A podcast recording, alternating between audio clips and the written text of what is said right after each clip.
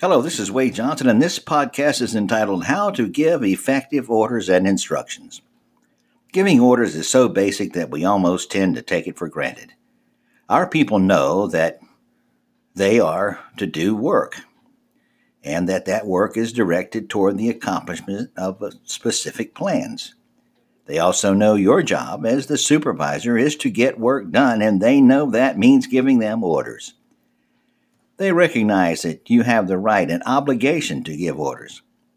You should expect your people to carry out those orders. Delegating through order giving is a continuous activity. It involves such tasks as leading, guiding, regulating, explaining, informing, training, influencing, and ordering for the purpose of mission accomplishment. The leader tells or informs subordinates, the delegate, what has to be done? These instructions initiate action, amplifies or modifies previous instructions, or redirects the efforts of subordinates as required by the leader's view of changes in the situation. The key to effective directing lies in the careful supervision of the execution of the plan. By so doing, the manager can determine the extent of additional guidance necessary and can select the appropriate means of communication to achieve those desired results. There are a number of factors that affect the extent of direction necessary the simplicity or complexity of the task, the size or complexity of the organization, the competence and level of experience of the workers. I should also say not just competence, but aptitude. Leadership that encourages followership. When I'm conducting a training session about giving orders, I give my participants the following challenge. I say, think back now and try to remember the last time someone gave you a direct order and how you felt about it. I ask specific participants to give me an example of the last time they can remember. Regardless of the answer, I ask them to tell me why they felt the way they did. After a few examples, I remind them that I had been giving them direct orders since they walked in the room. I told each one of them as they entered the room where to sit, to print their name on a name tent at the position where I told them to sit. I told them to fill out a registration. I told them to open their book and gave them instructions on how the program will progress. Then asked, Did anyone here feel insulted or harassed? Why not? They usually respond by saying something like, Well, you're the instructor. We expected you to give us direction. To that I would say, exactly. Your direct reports know you are the boss and that they expect you to provide direction, and that means giving orders and instructions. You are here for a specific purpose, and that purpose required direction and leadership from me, your instructor. You expected guidance from me, and you would have been disappointed and frustrated if you did not receive that guidance. Your employees feel the same way. You know, you are in charge, they want you to be in charge. They want you to make sure their efforts are not wasted and that they can receive correct instruction and guidance in order to do a good job and protect their position and protect their position in the company. And don't feel lousy about telling others what to do and how and when and where and necessary. Cooperation does not happen because the authority of the boss holds over subordinates but rather the boss's ability to influence subordinates to recognize and accept assignments. A significant influence on subordinates is the reputation and credibility of the boss. Some people enjoy a good reputation, but they work no harder than anyone else. Subordinates gladly follow a manager who has a good reputation. Peers and superiors allow their thinking to be influenced by their colleagues and good reputations. Before others will want to take orders from you, you have to be someone that others would be willing to take orders from. Those orders need to those others need to believe that they can trust you to have their best interest at heart and that you have the organizational clout and personal guts to be able to satisfy their needs and lead the unit to achieve worthwhile results. Orders poorly given can unsettle the best laid plans. They make people angry. They kill morale. Even proper orders issued by someone with no credibility or having a reputation of being wishy washy will have the same effect. Supervision means getting things done through others. If a person is going to be successful in this task, that person must be able to control and influence other people. Leadership that encourages followership. Here are some tips on being the kind of person that others will gladly take orders from.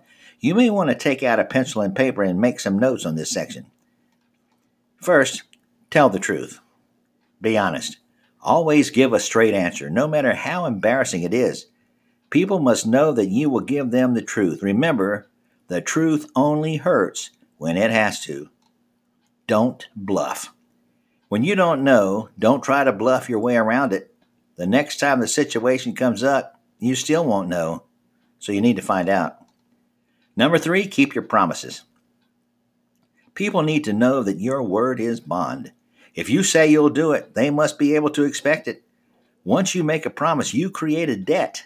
You owe someone payment of that debt, and that is the satisfaction of that promise. Number four, be dependable. A genuine leader is marked by diligent faithfulness in the midst of a task. That faithfulness must be more than passive inclination. It must be demonstrated by being available and personally involved in meeting the needs of your people and your organization. Number five, be yourself. Be candid about yourself. Be a real person. Number six, stand up for your people.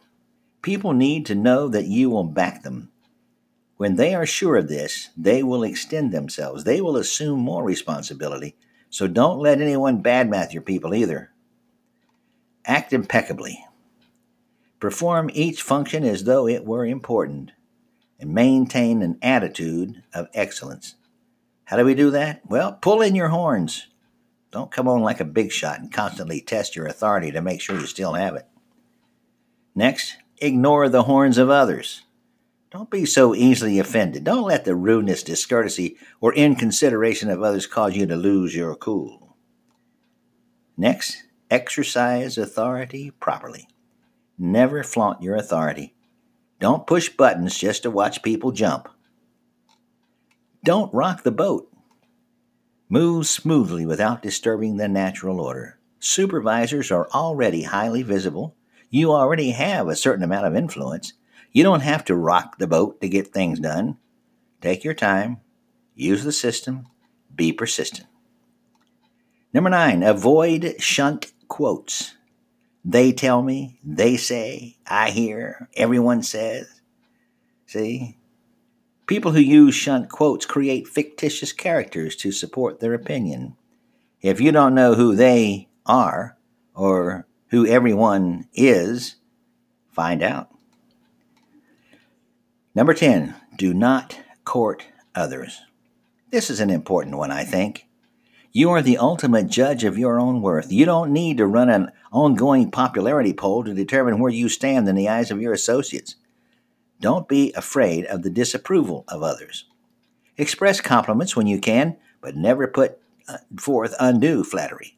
No one deserves a lot, and undeserved flattery just cheapens you. Self reliant manager avoids being influenced by others. There are people who sit on the sidelines of life shouting words of criticism and second guess the people who have the fortitude to steadfastly follow their own plans, their own convictions to a successful conclusion. Number 11, control your emotions. Hey, people don't make you act in a particular way. You choose to behave the way you do. Others' behavior toward you or anything else should should cause you to should not cause you to lose control, your emotional control. Because you know, we're only as big as what makes us mad. Be mysterious. Never reveal all of your innermost thoughts and anxieties to others. Avoid the self indulgent habit of talking about yourself. Some things in your life and your thoughts is nobody's business. Mysterious people are interesting people, but once a person is squeezed dry like a used grapefruit, they are of no more interest. And how this love many, trust few. To your friends, tell no secrets to. For if your friend becomes your foe, then your secrets everyone will know. So now, where does the need for orders come from? Well, company policy. Uniform philosophies that guide behavior and standards. The manager must enforce these, but employees need to be aware of them. Procedures and protocols. These are established organizational methods. They must conform to company policies. They establish how things are done. They are not necessarily the way, but a way. The manager must use discretion in determining how procedures and practices are to be followed. This will result in issuing orders and instructions. Then there's direction or directives. Special orders, usually of limited duration, directing a specific action. Then there's assignments, usually issued by direct supervisors to direct subordinates, dictated by current situations and circumstances. Others tell the worker what to do, instructions tell the worker how to do it. An order to a qualified worker often need not be accompanied by instructions. Instructions may not always be followed by a direct order, but simply a release. Job descriptions and a form of order that tell employees what their responsibilities and duties are and what authorities they have in carrying out those duties. And then there's goals and objectives, determining what is to be accomplished within a predetermined time period. Now, here's probably the most significant factor in this podcast the six step order giving process. Number one, plan. Two, explain, delegate, take the actions to issue the order. Check for understanding, release, follow up, and evaluate. Well, let's take a look at planning.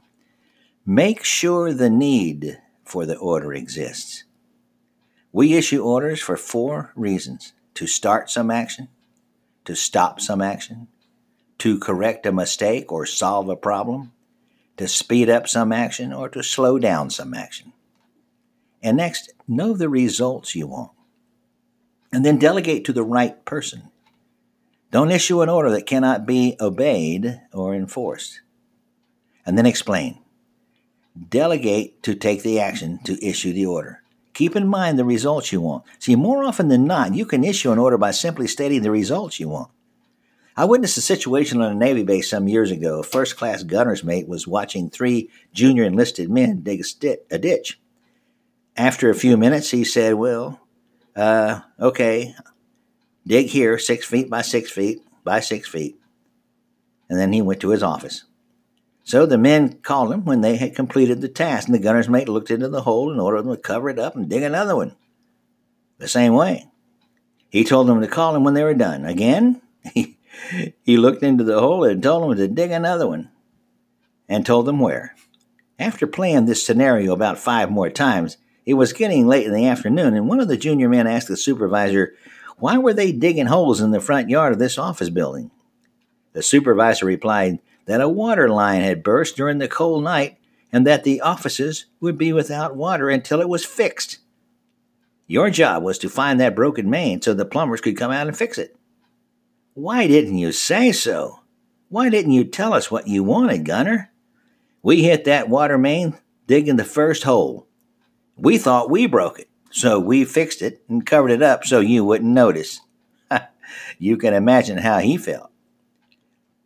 Issue positive orders that are easy to understand. Tell the employee what you want. Don't them don't expect them to read your mind. We can do this in a number of ways. One, we can announce or inform. For instance, we'll be changing over at 3 p.m. Or ask, are you going to be able to get this done by 3 o'clock? What are you planning to do with these? You can suggest. The changeover will be easier if you clear this space before you start. You can tell or command, clean up this area before you leave, Frank. A better way is, clean up this area before you leave, Frank. Instruct. Don't forget to count the items when you break open the box to inspect them. When you add the paper, keep the ends tight against the flange. Use your own language and your own style. Remember to include in your order why. Why, the reason the situation must be done. Who? The person taking the action. What? The specific action that must be taken. When? The time frame and when the action should be taken, or the deadline for its completion. And where? Where is the action going to take place? And how? How is the action going to be taken? I'm going to share with you now a couple common errors in order giving. No doubt you've seen these many times. I know I have. First of all, using an offhand manner. People must know you mean business. Assuming the employee understands. It may be clear to you, but not clear to them. And giving too many orders at once, one assignment at a time, or write them down. Another error is issuing conflicting orders, orders that have the different results. Next one is choosing only the willing worker. You know, you've seen this before. Disperse the work. Hey, if it's if it's John's time, John does it, whether John wants to or not. Playing the big shot. I've seen this before. Okay, I'm going to let you do this, and then I'm going to, or I'm going to get you to do this. But worse than that is the next one, which I call obsequiousness. Thinking you can soften an order usually only weakens an order by using phrases such as, Would you do me a favor? And uh, employees are being paid. It's not a favor to the boss. If, if you don't mind, would you, unless it's outside their job description, they must do what you order. Uh, if you don't care, would you, or when you get a chance, I, at your convenience. And here's one ASAP. That has no real meaning anymore. Next one is blaming the need for the order on somebody else. Hey, uh, the boss wants us to, or they want us to.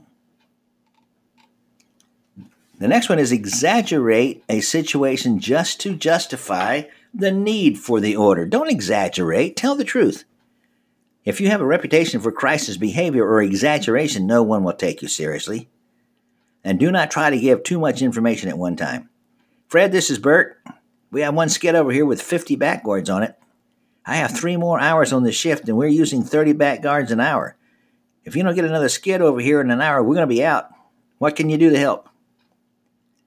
Next, check for understanding. Does the delegate understand the action required?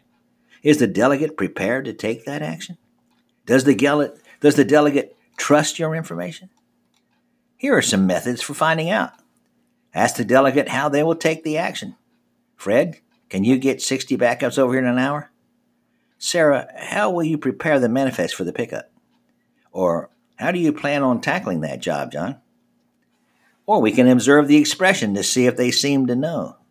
And we can look for nonverbal signs that will indicate the level of understanding. You know, facial expressions, body posture, a look of understanding in their eyes.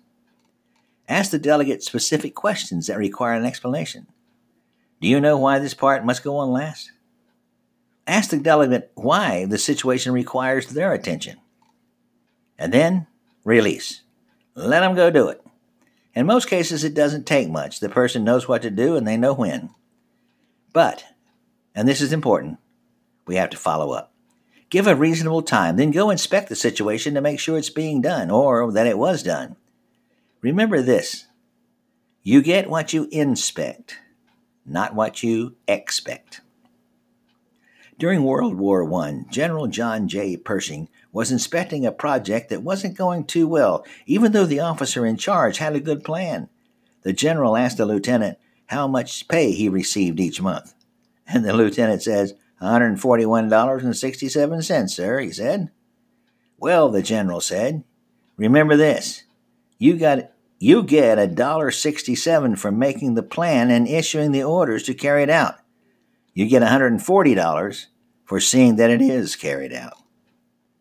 And next, evaluate. If there were problems, determine what those problems were and why. Determine what you do the next time if there are problems that pose difficulty in establishing the task, quality or quantity or performance problems, review them with the delegate and provide training or correction as needed. Okay, here are some characteristics of a good order. The first is clarity, easily understood. Completeness contains all information and instructions necessary to execute the operation. Brevity unnecessary detail needs to be avoided recognition of the delegate's prerogatives allows the delegate to exercise a certain amount of initiative or judgment The supervisor tells the delegate what, not how, tells the, de- the delegate the results expected. And use an affirmative form.